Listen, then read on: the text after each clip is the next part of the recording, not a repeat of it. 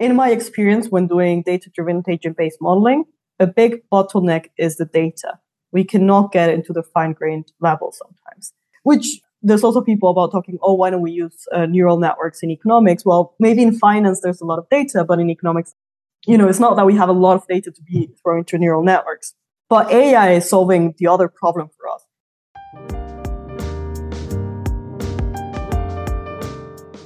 Hello and welcome back to the Austrian AI podcast with your usual host, Manuel Pasieka. Today on the show, we will be talking about agent based modeling that is used to simulate macroeconomic systems like the British labour market. For this, I'm talking to Maria del Rio Chanona, research fellow at the Complexity Science Hub Vienna. Maria will not only tell us about ways to use agent based modeling to simulate the effect of policy changes or external events like the pandemic on complex systems like the labor market, but during our deep dive, she will talk about her most recent work that focuses on using NLP to tap new sources of fine grained data on an individual level, like social media, that can be used to feed the next generation of agent based models.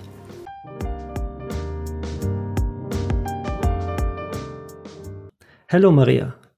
Hi, Manuel. Uh, thank you very much for inviting me. It's a pleasure to be here. It's a pleasure to have you today on the show. I'm happy to talk with you about your research, um, the work you have been doing in the field of data driven economics. But before we maybe talk about your research and more recent publications, I think it would be good that you maybe start to tell our listeners a bit about yourself, where you're from, and how what motivated you and what drove you into the work you're currently doing.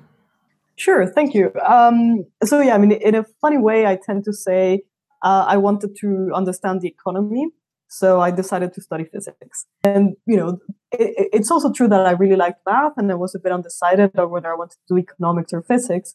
And people told me, particularly people doing interdisciplinary research, said, well, as a physicist, it's easy to transition into other subjects, and it would also allow you uh, to have a different set of techniques.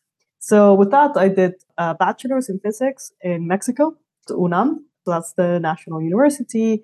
And I really, really enjoyed it. Um, but yeah, towards the end, I started feeling that the world has several challenges at the moment. And many of them seems to be more out of social stuff, out of social interactions or economic interaction, particularly mm-hmm. if you look at inequality or disintegration of societies. Um, um, yeah, it's, it seemed to be more of an economic problem. So at that point, I decided I wanted to do a PhD and I wanted to do something with economics, but, um, you know, I wanted to have some familiar background. So I looked for research groups that did this type of things and I ran into Doyne Farmer. Uh, he was actually giving a co- uh, conference, a talk in Mexico. And I talked to him and, you know, Doyne Farmer, he's a physicist. He's famous for uh, going into Vegas and predicting the roulette, making some money Okay. Um, and then, yeah, he did finance and stuff. And then, you know, he was also interested in more uh, economic problems and how to help the world. And he founded a research group uh, at INET Oxford. So that's the Institute for New Economic Thinking. I asked him if I could do a PhD with him. And yeah, it all worked out in the end. And yeah, that's um, how I got into uh, economics and agent based modeling uh, and you know we had a strong focus on doing it data driven and trying mm-hmm. to validate our models so that's sort of my story i guess. Interesting.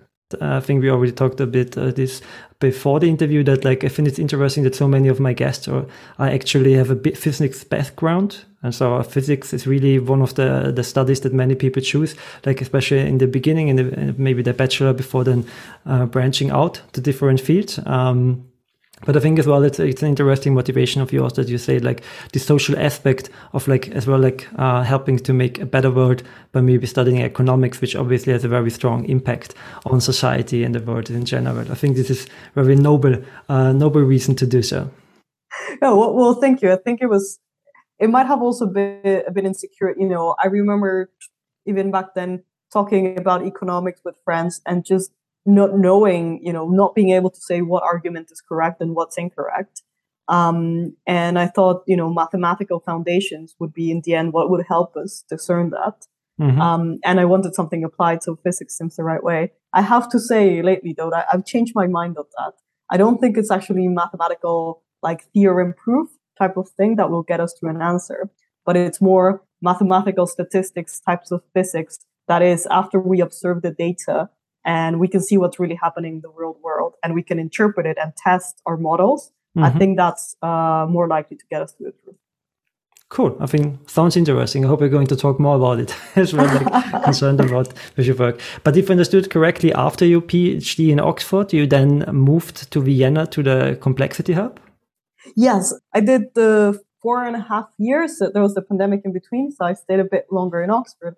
And I was, well, I feel very lucky that I got this fellowship. Um, so it's the James S. Uh, McDonnell Foundation Fellowship.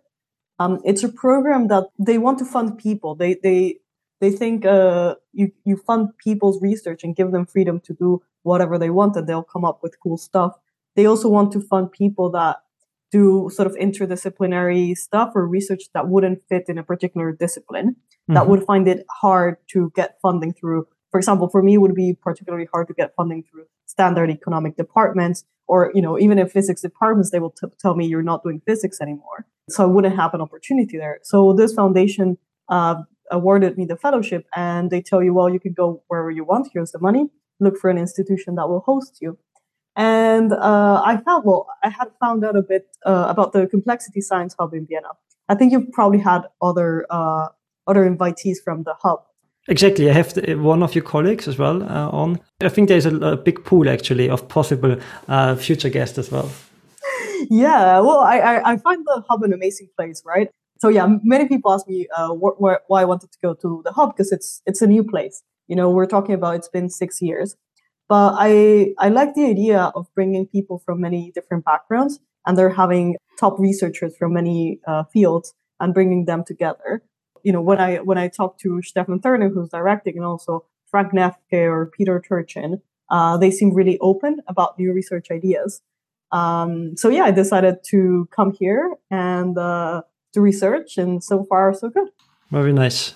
Um, maybe let's dive a bit into like your the research that actually have been, you have been doing in Oxford and as well here in Vienna, um, which, if I understood correctly, as we talked already off mic, was uh, in general surrounding the topic of data-driven economics and simulating systems, and understanding those. So maybe for our listeners, can you give us a bit of an introduction about what is data-driven economics? What is it used for, and what have you been looking at?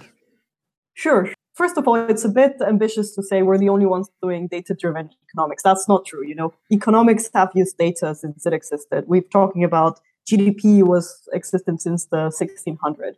Um, so it's in that sense, it's you know, bringing data to economics is not new. They've always mm-hmm. been using it. I think the part that's starting to be a bit newer is doing macroeconomics uh, with fine-grained detail level and, and validating models. Okay, so what do I mean? Macroeconomics, I think, I mean, understanding things like GDP, understanding things like unemployment, this, this macro variables, and now doing it data driven at the fine grain level, which means, you know, not, not only what's the overall unemployment rate, but what would be the unemployment rate of, uh, or the wages, for example, of a medical doctor, and what would be the wages of a janitor or a taxi driver, uh, mm-hmm. because there's a lot of heterogeneity. So that's that's the fine grain part, and then there's the part of validation. It's it's really hard to validate macroeconomic models because it's very hard to predict, you know, what's going to be the unemployment, what's going to be the GDP uh, at this big macroeconomic level where we're talking about many variables of a whole country interacting. It's it's really really hard. Um, so so far it's been very difficult, or there's not been a tradition of validating macroeconomic models.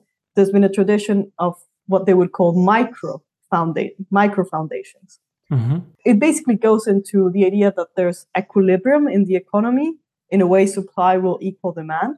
So in your models, you microfound it through mechanisms of optimizing agents that would reach this equilibrium. Mm-hmm. And, and that's it, right? But it's not, the focus has been more on microfounding than on actually validating. So the new approach we're taking is doing, yeah, macroeconomics a, that's data driven in a way, very granular, and trying to take to test the models and test them uh, to see if they're actually able to predict or at least match the data out there. Mm-hmm. Can you maybe give us a bit of a concrete example of maybe a prior research you were doing in this field to understand when you talk about, but you already mentioned indirectly when you talked about modeling in the sense, understood you talk about an agent based modeling, some type of actor which is like operating in this type of simulation, or can, or what did you mean? Sure. Um, so agent based modeling is it's it's a fancy word for saying you think the model works in one way you write some you know, let's say laws of how you think it works, you code them and you simulate it. Mm-hmm. So, for example, if uh, for the others, if they ever played Age of Empires, uh, that would be, you know, that's why I like to think it's the classical agent-based model, right? You have your agents, where, which are your workers or your soldiers, etc. They have certain rules that they evolve. Mm-hmm. But and you know that that's actually very nice. So for those of us that, for those that have not played Age of Empires, is this game of civilizations where you can have different civilizations and you grow your societies with uh, farmers and well in, in the end it, it's a bit about uh, fighting but yeah. But there's some predefined rules that let you play the game. And there's mm-hmm. things like technology that would improve your army for example or would let you grow more crops. Agent-based modeling basically means you look at the world and you think it works one way.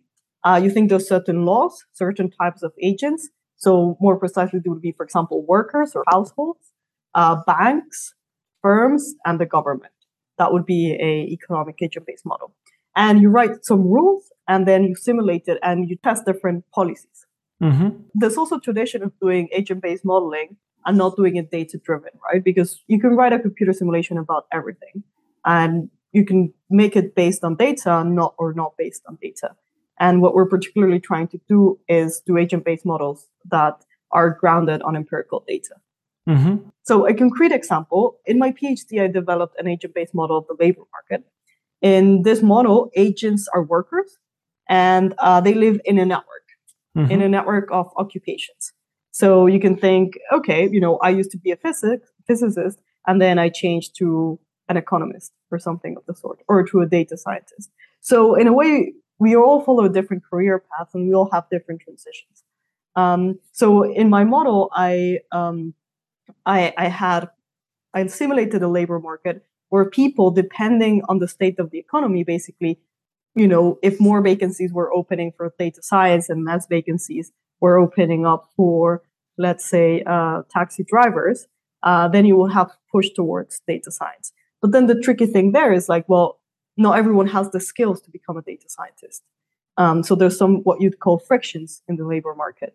So I used to model those frictions. I went to the, the census data. So in the US, uh, they have data on occupations and they have data on people switching between occupations. And of course, you can see many transitions between physicists and mathematicians.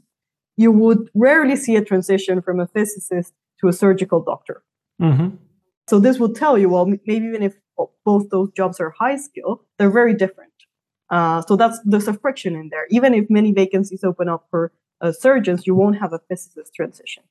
Um, so on the agent-based model, what we did is we took this occupational mobility network to measure the frictions between the labor market, and then we put in automation shock, which was what we were trying to study, and try and see how people would move through the network and which people would be more vulnerable to automation. Mm-hmm. So, so that's an example. A way in which we validated it is there's something called the Beveridge curve, which is this uh, vacancy unemployment plot. And so, without getting into details, after every crisis, it's actually really sad. After, so, during a crisis, unemployment goes up and vacancies go down. Mm-hmm. During a recovery, unemployment goes down and vacancies go up, right? So the economy is flourishing and you want more people. But what's really sad is that, in a way, so we call this the um, counterclockwise cyclicality of the Beveridge curve, because what tends to happen is during a, a, crisis, as I said, unemployment goes down, unemployment goes up, and vacancies go down. But then there's a crisis, and vacancies start going up, but unemployment doesn't decrease as fast. So there's a friction there. It means that for the same number of vacancies, unemployed people are finding it harder to get a job. Mm-hmm. And in the way the agent-based model worked, we calibrated it only to match, uh, let's say, the amplitude of the curve, but automatically our model reproduced the counterclockwise cyclicality of the curve. And this is something we didn't put intrinsically into the model, but emerged in itself. So that's that's a way of validating. More recently, we worked on COVID. We worked on understanding the impact the lockdowns would have on the economy. And we predicted in early May, we predicted uh, how much the GDP would decrease for the UK during the first quarter. We, if I remember correctly, we predicted like 21%, percent mm hmm and the reality was 22%. Uh, we're one of the best uh, forecasts uh, in, in economic terms. And we also could, we validated that not only at the GDP level, but also for different sectors. So how much would retail suffer? How much would transport suffer, et cetera, et cetera. And we did the prediction, you know, this was early May. Uh, and then the data came out and we could validate it. Interesting maybe at this point um, just to see if i can like to see if i can summarize it for a second for my listeners as well and if i understood correctly so if i understood what you have been explaining now you have been using agent based modeling to be able to predict future social economic events in some way by uh, first looking at macroscopic economical data, like for example, as you said, like um, the probability for someone transition from one type of job to another type of job, um, to then build a simulation defining rules in some way how those agents, how those individual workers would be maybe searching for new employment if they would uh, uh, lose a position. And based on this, then like this where your inputs, if understood correctly. So we are building this um, individual worker simulation, defining rules based on macroeconomical um, data and statistics then running the simulation into a future or for example simulating some kind of uh, environment or like effect outside effect like for example covid or an- another thing you were then able to perform predictions and were able then to validate if those predictions were close to what, what we were able to observe in the real world exactly and um, the the reason we push for this is you know in the end it's not like we really want to use models to predict what's gonna happen in the future after something. So why are we doing this? Why are we trying to use ABMs to predict? You know, besides maybe because we want to get rich in the financial market, etc. No, it's that's not really the case. What we want to do is be able to test policies. Mm-hmm. So if you say we're going to put a minimum wage, uh, there's a lot of debate of well, actually that would increase unemployment, and some people say actually, well, it's not. It actually uh, favors the whole economy. Um, and there's many policies like retraining or even lockdowns or you know climate bonuses all these policies um, what we basically strive for is having a policy simulation lab right you, mm-hmm. you have basically the economy working in a computer you put a policy and it tells you what the outcome is and that would have great benefits for the society right? That would really allow us to test which are the correct uh, policies. Mm-hmm. Yes, I can imagine that this would be very beneficial for, for states to optimize in some way their laws and, and the way how they operate. Um, but if I understood it correctly, like let's say right? There are challenges with this, right? Based on the level of abstraction you're using in your models, probably as well, like the things that you look at, the things that you don't look at, the things that you take out of such a simulation, things that you ignore, obviously are going to be, different from reality. And so my question would be in this point is that in order to verify that whatever you're simulating or that your simulation actually is useful for the things that you're interested in, those were, for example, predictions that you can validate against, like, like for example, in, in the, the drop drop in GDP, I think you were mentioning or similar. So um, do I understand this correctly that to some extent when you when you're interested in such a simulation that you define a certain scope of things and granularity that you look at things, you you make such a simulation, build some such a simulation, and then you you try to verify as well how precise and how um, how much you can interpret the results of such a simulation by verifying it against let's say things in the real world. Exactly. Yes yeah, we try to make predictions and see if our predictions work. And if not, then we try to think, well, what did we get wrong? What are we modeling incorrectly? Mm-hmm. And um, as you said already before, so this has been done already for some time to some extent, like based on macroeconomical data, if understood correctly. Um, but you said well, you you want to let's say move forward to be able to do even like more agent-based modeling or types of systems which are operating on a more granular level, which are operating on more like an individual level, or what is the motivation behind more recent work you have been working on?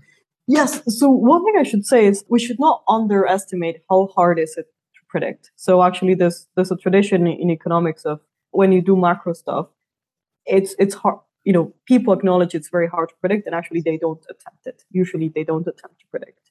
Um, mm-hmm. It's more about un- understanding underlying mechanisms.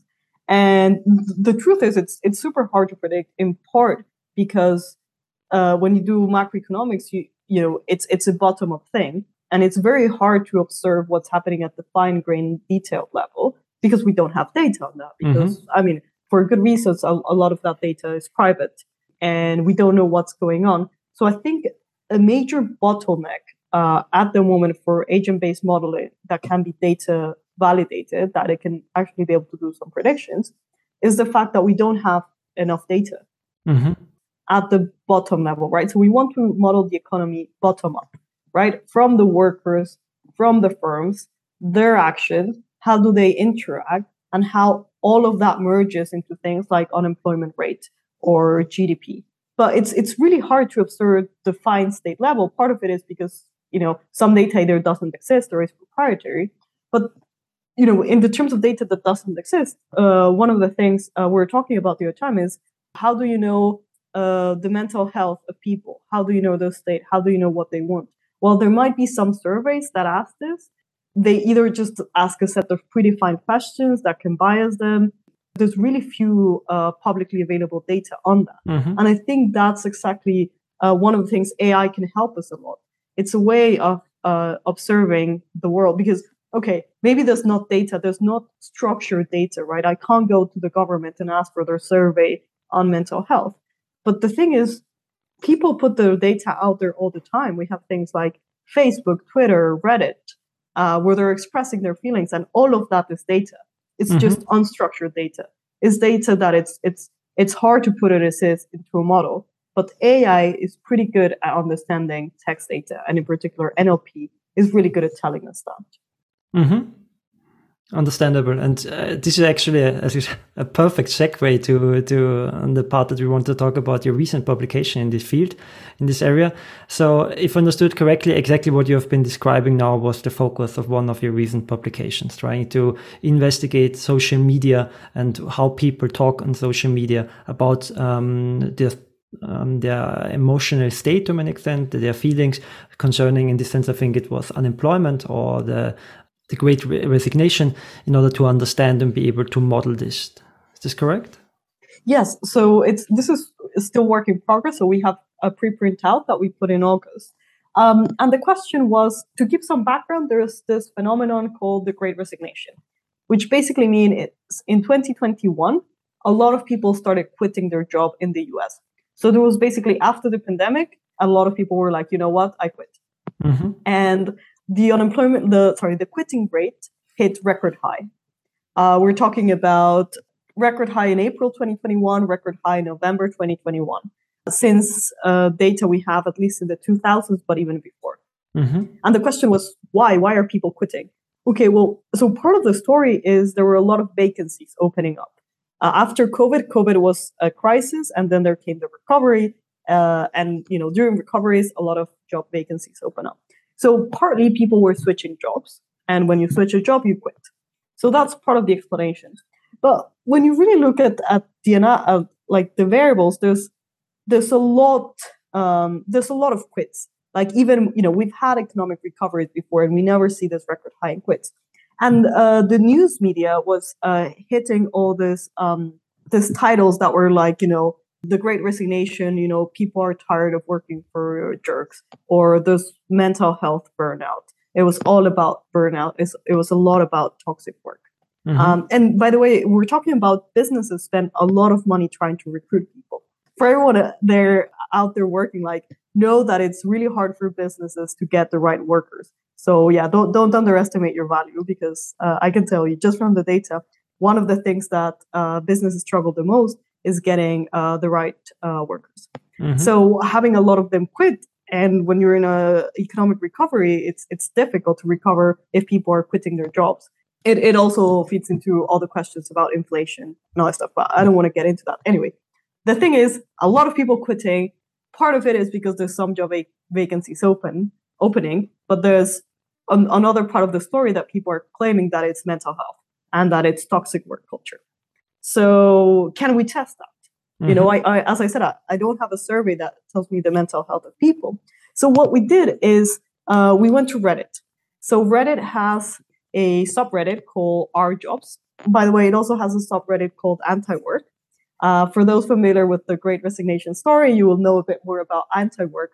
But anti work, um, there's a particular group of people there that see themselves more like revolutionaries. Mm-hmm. And I mm-hmm. think it's it's a very interesting subreddit to study, but we we wanted to get more into the mind of the regular person, you know, the average Joe, what where they're doing. So R Jobs, it's a subreddit that has been gone since been going on since like 2016, enough data since like 2018. And people post about, they ask for career advice a lot, or they uh, talk about their experience. They say, like, hey, I just got a job offer. Should I get it? They offer me this wage. Is it better than my older job? Or they say, like, uh, I hate my manager. I just want to quit. Mm-hmm. So, or, or things like, oh, should I move for this new job? This, it, it's really about people expressing their concerns, right? So when we saw this data set, we thought like, well, you know, here we have people indirectly telling us if they're quitting, if they're not quitting, if they're getting fired, if they're not getting fired, and why. But how do we interpret this? And by the way, this so this was a project done with a lot of people.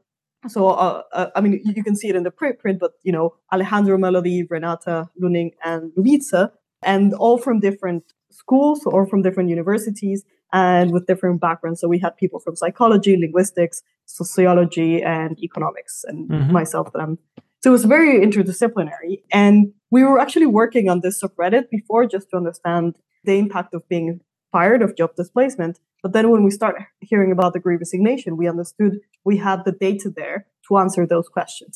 Mm-hmm. Okay, so long story short, how do you answer it?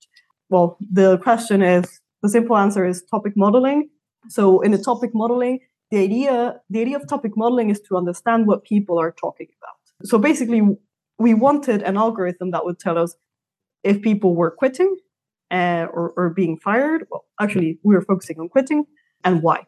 Mm-hmm. Why? What did they talk about? Did they say, "Hey, I quit because I had long COVID," or did they say, "Hey, I quit because I can't stand my manager," or did they say, "Hey, I quit because I'm switching jobs"? Uh, so I don't know how technical we want to get, but I, I think it's completely fine that, that we talk maybe a bit about exactly like a bit more on the technical side about topic modeling as being an unsupervised type of modeling where you, as you said already, you can in some way you can make build a system that is analyzing text and classifying fragments or parts of text as one of the possible clusters or the centroids and one of the possible topics that you can, if understood then correctly, you can look at um, the classified text as well, and you can study then to understand which topic is representing um, which element or possible um, discussion topic that you can then understand. Okay, you can quantify um, how or which topics are trending, how which topics are things that that people are discussing more than they did, for example, before, as, well as well you did in your um, in your paper. Sure. Okay. So what's a topic modeling? The basic idea. So yes, you said it's unsupervised, uh, which means no one tells us this type of text talks about it. We have to infer it, right? We just get a bunch of data and we have to infer it. So how does one go to do it? The idea is that a topic is a distribution over words. So if I'm talking about football, I'll talk about running, passing, a ball, score, the net, the goalkeeper, mm-hmm. right? If I'm talking about cooking, then I will say salt, uh, pepper, uh, cashews, uh, curry, etc. Mm-hmm. Right? So th- this you know, intuitively, when we talk about a particular topic, we know we're more likely to mention certain words. Mm-hmm. Okay. So then um, a topic is a distribution over words, and then a document is a distribution over topics. You basically have parameters. The, the basic one would be, for example, a Dirichlet distribution. Uh, so a probability that each word appears in each topic, and then the probability that each topic is in each document. Mm-hmm. It's it's a Bayesian uh, framework and then you fit these models. As everything in NLP, there's different uh, types of modeling, etc. Where we use the structural topic modeling, uh, which is uh, fairly used now in, in, in sociology. But towards the end, the important thing is that you have for each document. So in our case, each document was a Reddit post Mm-hmm. saying, I hate my boss and I quit, for example. So then that document had, you know, was made of different topics. So it was, you know, 50% toxic work and 50% my boss, you know, Mhm. if those were the top. And then because each document, so in this case, each post, uh, had a timestamp, we could analyze how this was changing over time Mm-hmm. so you know for example the first thing we did is to say how did the work discourse change before and after the pandemic right you know all of a sudden you know you expect the pandemic changed how people talked about work and yes we saw things like there was a lot more people talking about working from home and remote work which was about remote jobs and then the other thing we saw is a drop in talking about commuting or drop about should i move to la for this new job Mm-hmm. Understand. So in some way as well, you had the opportunity here to verify, like as well, how well the topic modeling was working, how well you were able to quantify exactly the analyzing those texts by having certain assumptions about things that you that are very likely to happen in discussions based on the effect of COVID. Exactly, which is, you know, when you're working with unsupervised learning, you need to know a way that your your analysis is working. And this was, you know, you expect these things to happen, and we saw them. I, I should also mention we did other um, like validation tests, like you know, we counted the number of people that were talking about quitting. So you know, um, so we did that with keywords like switching jobs, I just quit, etc., etc. And you see the people talking about quitting uh, it's funny. We we counted the people talking about quitting and talking about firing. The people talking about being fired or, or firing in general spiked during the COVID nineteen pandemic. And Mhm. so in, in the paper we have this plot where we put the U.S. Uh, fire uh, well layoff rate and quitting rate. And basically, the firing rate up goes up in COVID and then down. The quitting rate goes down during like COVID. No one quit their job during COVID, and then it goes up during the Great Resignation. And on Reddit, we found this, exactly the same thing. You know, spike in fires during COVID, then going down, and then uh, the quitting rate uh, starting going up during the Great Resignation.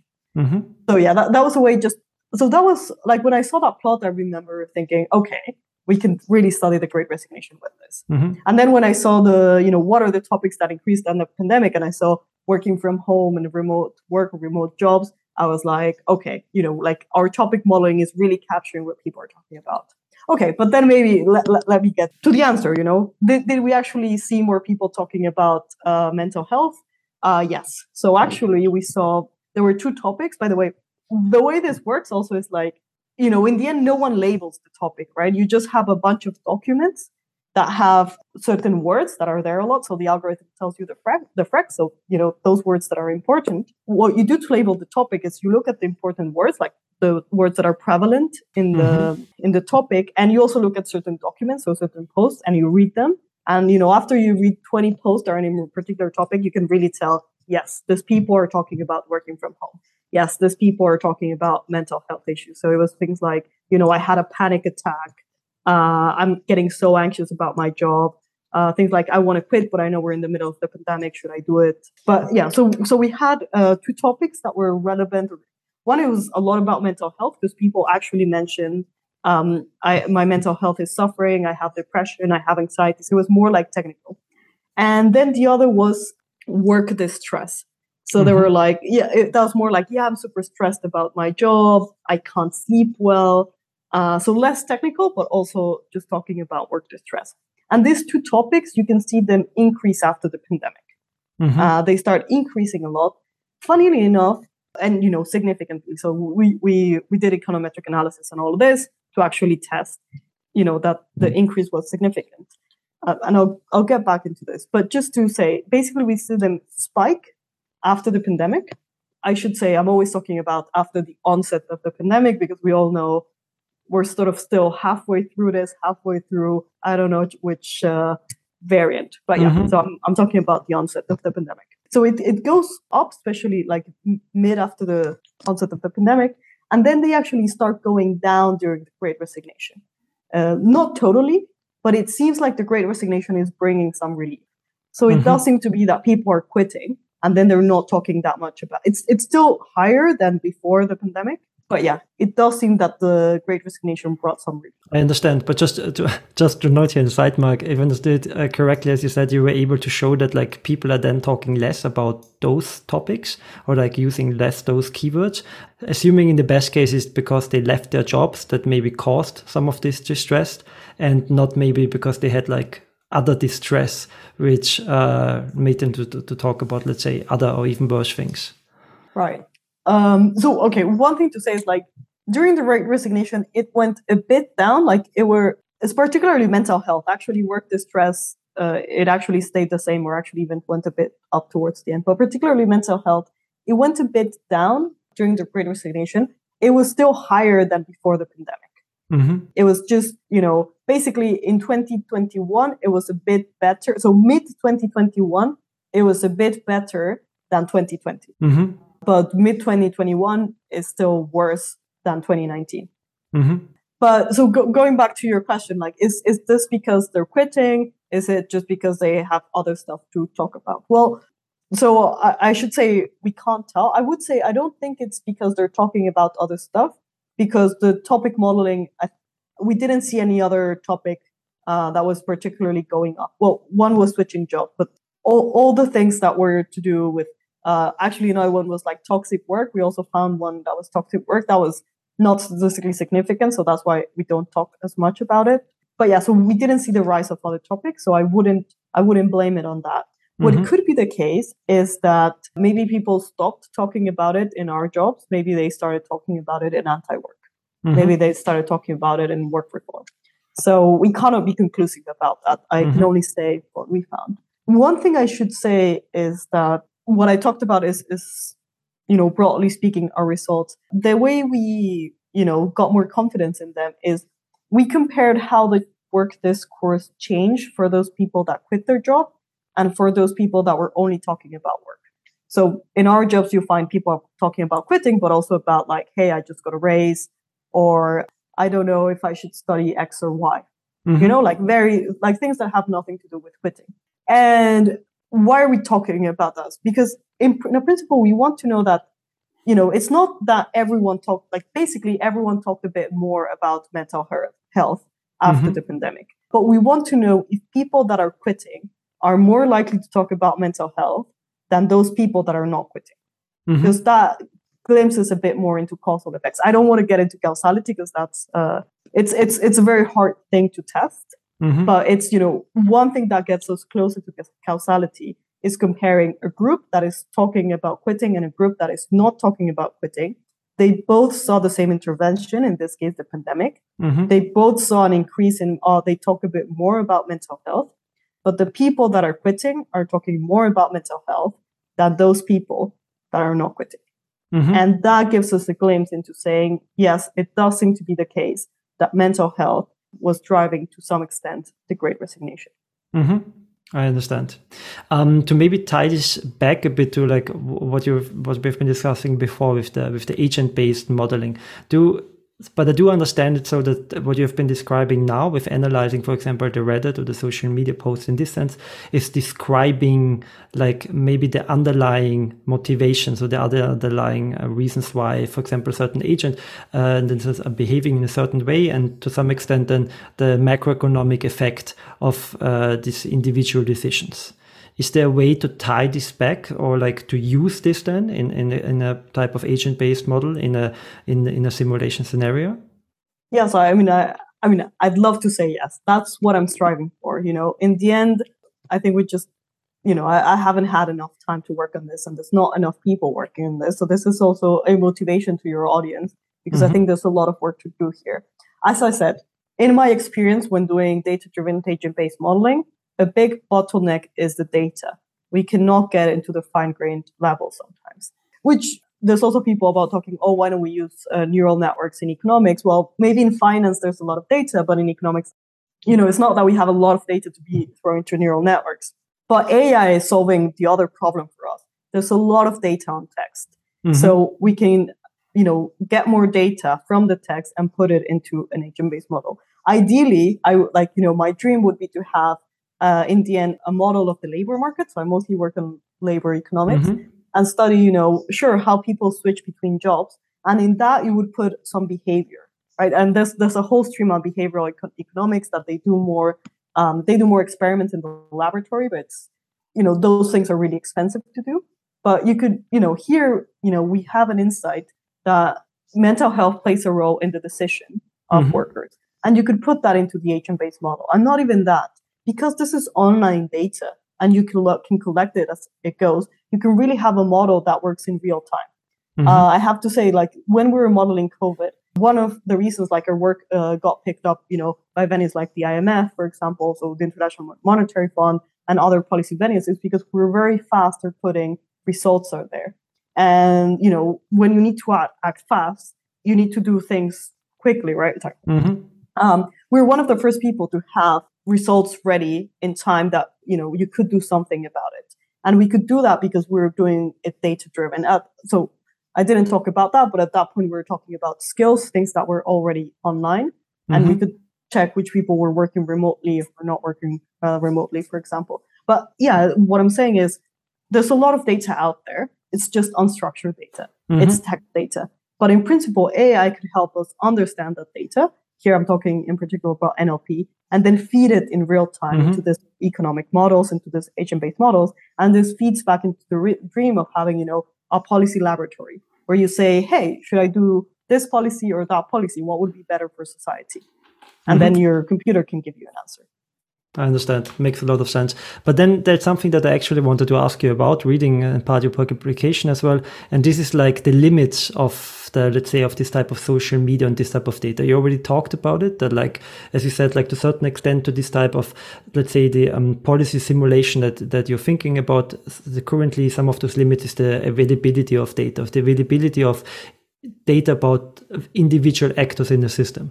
And my question is, um, so when you talk about macroeconomic simulations and, and, the data that you're using for this type of simulations, if understood it, this is very structured data, right? This is data to some extent like GDP or like is it quitting rates or similar things which have been verified. So on one side, it is very structured. And on the other side, you have like a high, you can be to certain extent, if understood it, sure about the quality of the data. So my question is, if you're using then or tapping into like all kind of social media data, data or other type of data which you can extract to some extent from public sources, how much on one side, how, how far can you really go? So what are the limits there that, that you're saying that you're able to trust this data or this data is of high enough quality to be then using in in your simulations and especially how you then able you part you talked about how you how you then combine this with like say the or in which way is this really combinable then with the high quality data on a macroeconomic scale and let's say the more much more noisy maybe less trustworthy data to some extent that you can collect from social media? Yeah i, I think that's an amazing question manuel. Like um, so what we need to do that's why we've always been pushing for validating of models right? Otherwise you know if there's a huge bias in social media that's what's going to go into our model. So we need several things. One is a better understanding of social media and how representative it is of the actual society. Um, and if we can measure that, then we can unbias a model, for example. And then the big thing is actually validating uh, the models. Now, I should also say, you know, not all data can come from, comes from social media. So, for example, there's there's companies that have collected online CVs mm-hmm. uh, of, of of people, and they have massive repositories. And here you see the whole career path of people uh, have in mind is that social media is not the only data. Mm-hmm. There's, uh, for example, there's companies that have recollected uh, CVs, so resumes online of people, and this tells us their skills, their trajectory, and it can also help us give better advice in terms of retraining. And that's something, for example, that type of data could very well fit into the model I talked about the beginning, in the mm-hmm. beginning about the labor market. Um, so yeah, it's it's it's it's an avenue to explore. I don't think we're there yet, but mm-hmm. I think these studies open the possibility for emerging uh, between AI and incorporating this into an ABMs. Mm-hmm. Um, and finally, the other thing I have to say is, you know, we use topic modeling. This was done probably 20 years ago. It's it's considered an old uh, technology. I mean, we use structural topic modeling, so it's a bit more advanced. Mm-hmm. But at the moment, uh, there's a lot of talk about transformer models. And I think that can also help us a lot. Um, in the study that we did, we did run into some boundaries. For example, we weren't able to correctly discern a topic about like physical health stuff, mm-hmm. so things like healthcare and stuff. And we weren't able to do it because the algorithm confused things about like I had to go to the hospital or I had to go to the doctor with things about like should I become a nurse or a doctor? Mm-hmm. Because it was only talking because it shared this and also a lot about scheduling issues. Because I have an appointment with my doctor or I have an appointment with my manager. They're very different things. Mm-hmm. But the appointment word tends to be very common. Uh, and this yeah. is it is in this sense very keyword based, as I understood correctly, and it was less able to really understand the context under which certain of those words are used and to maybe influence as well, like the, the association with topics. Exactly, exactly. So I think that's uh, the new avenues coming up. And uh, actually, if someone in the audience would like to talk more about this, I'm, I'm very happy to collaborate on these topics because, uh, yeah, I think you know, I think this is as I, I, guess everyone in this podcast says this, you know, AI brings so many opportunities and mm-hmm. there's a mm-hmm. lot of things to work out there. And it's important to use AI for social good. And yeah, I'm excited to keep on working on this. Perfect. Actually, one of my last questions that I wanted to ask you as well upon your work, and you already touched upon it a bit, was about like what do you think, like what are future sources that one can tap into? Like you have been mentioning like, social media, and you mentioned like uh, like Facebook, Twitter, Reddit. In this sense, um, I think many of us have seen this already as like sources of of publications and social sources of kind of analysis. But um, what do you think? What will be future sources? Or do you see something that is rising, for maybe in the academic sector? Or do you see something which is um, then used in some way which hasn't been used in the past?